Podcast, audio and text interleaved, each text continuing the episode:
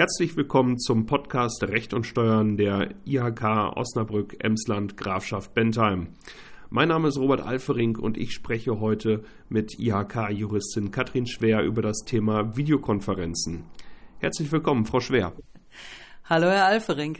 Frau Schwer, in Corona-Zeiten sind Videokonferenzen ein wichtiger Bestandteil der Firmenkultur geworden.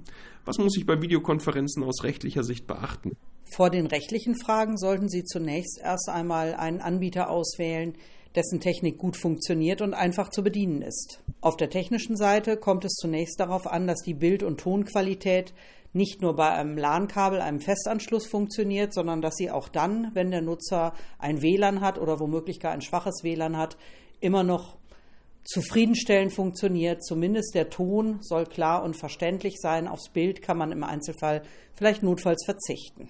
Bei der technischen Handhabung äh, können Sie zwischen dem Moderator, dem Einladenden der Videokonferenz und den Gästen unterscheiden. Der Moderator sollte mit einer kleinen Einführung mit dem Programm gut umgehen können. Für Gäste muss das Programm selbsterklärend sein, für einfache Teilnehmer, die keine besondere Erfahrung in Videokonferenzen haben.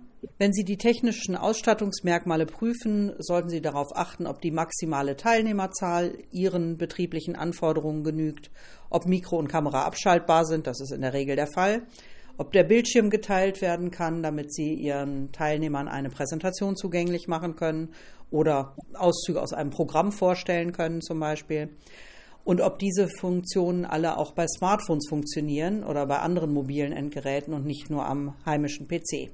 Zugunsten von Teilnehmern mit unterschiedlicher technischer Ausstattung ist es wichtig, dass eine Teilnahme auch ohne Mikro und Kamera möglich sein sollte. Idealerweise auch eine Teilnahme ausschließlich per Telefon, also offline. Das, was Ihre Gäste dagegen nicht können sollten oder Ihre Teilnehmer ist, auf einen Aufzeichnungsknopf drücken. Einzelne Anbieter mussten hier in den vergangenen Monaten nachbessern. Für die betrieblichen Teilnehmer oder die Gäste, die Sie zur Videokonferenz einladen, ist die Teilnahme dann am einfachsten, wenn Sie nichts installieren müssen, sondern wenn Sie von Ihnen einen Link zugeschickt bekommen, dem Sie einfach folgen können. Wenn Sie sich zumindest nicht registrieren müssen bei dem Anbieter, sondern maximal eine kleine Funktion installieren müssen.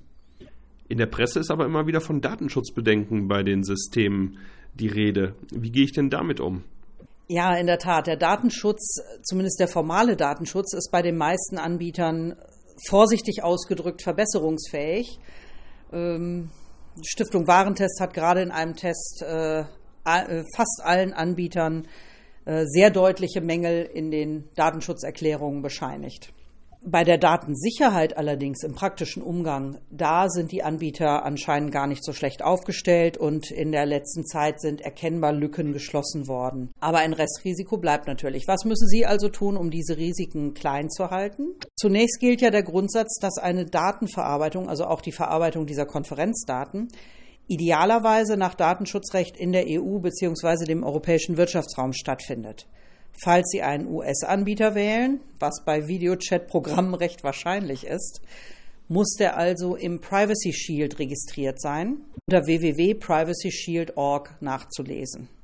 Grundsätzlich müssen Sie mit dem Anbieter der Videokonferenz auch eine Auftragsdatenverarbeitungsvereinbarung schließen, eine sogenannte AVV. Teil der Anbieter bietet dazu Formulare auf der Homepage an, die Sie ausdrucken, unterschreiben und hinschicken können dann kriegen Sie diese formale Hürde sogar relativ leicht. Wichtiger ist aber, dass Sie in der Praxis im Umgang mit den Programmen datenschutzgerecht arbeiten. Das bedeutet, richtig sensible Angelegenheiten gehören nicht in eine Videokonferenz, sondern in persönliche Gespräche, in Briefe, notfalls in Telefonate. Für die Teilnehmer sollte so viel Freiwilligkeit wie möglich hergestellt werden bei der Videokonferenz. Das heißt, Erlauben Sie Ihren Teilnehmern, wenn die Datenschutzbedenken haben oder Bedenken fürs Recht am eigenen Bild, dass sie ohne Kameraeinschaltung teilnehmen, gegebenenfalls auch ohne Mikroaufnahme?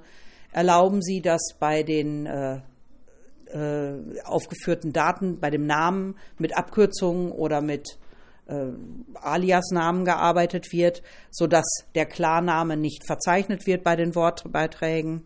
Erlauben Sie eine Teilnahme per Telefon erlauben sie eine Teilnahme als Gast, sodass äh, der Gast sich nicht registrieren muss, sondern nur eine kleine Funktion installieren muss. Und machen Sie keine Aufzeichnungen.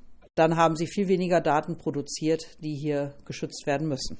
Angenommen, der von mir ausgewählte Videotool-Anbieter hat jetzt doch Mängel in seiner Datenschutzerklärung oder hat doch in der praktischen Umsetzung ähm, des Datenschutzes Mängel. Wie kann ich mich da absichern oder muss ich da vielleicht dann doch haften? Ganz ausschließen können Sie einen datenschutzrechtlichen Haftungsfall in der Tat nicht. Das Risiko müssen Sie am Ende eingehen, wenn Sie diese technischen Möglichkeiten nutzen wollen.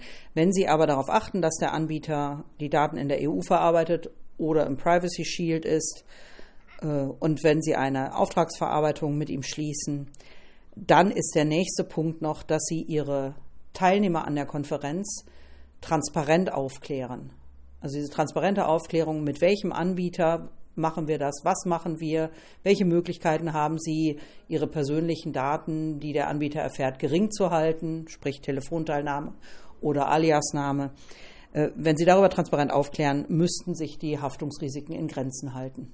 Darf ich denn eine solche Videokonferenz aufzeichnen? Typische Juristenantwort. Das kommt darauf an.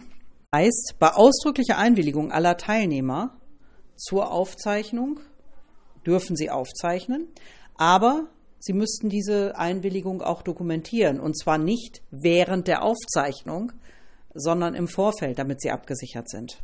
Achtung, gerne gemachter Fehler dabei. Die Teilnehmer müssen nicht nur in die Aufzeichnung selbst einwilligen, sondern auch in die beabsichtigten Nutzungen. Sonst nutzt ihnen die Einwilligung gar nichts. Das heißt, sie müssten sich vorher genau überlegen, wofür sie diese Aufzeichnung machen. Wollen sie die im Internet veröffentlichen? Wollen sie die als Schulung im Haus vorführen?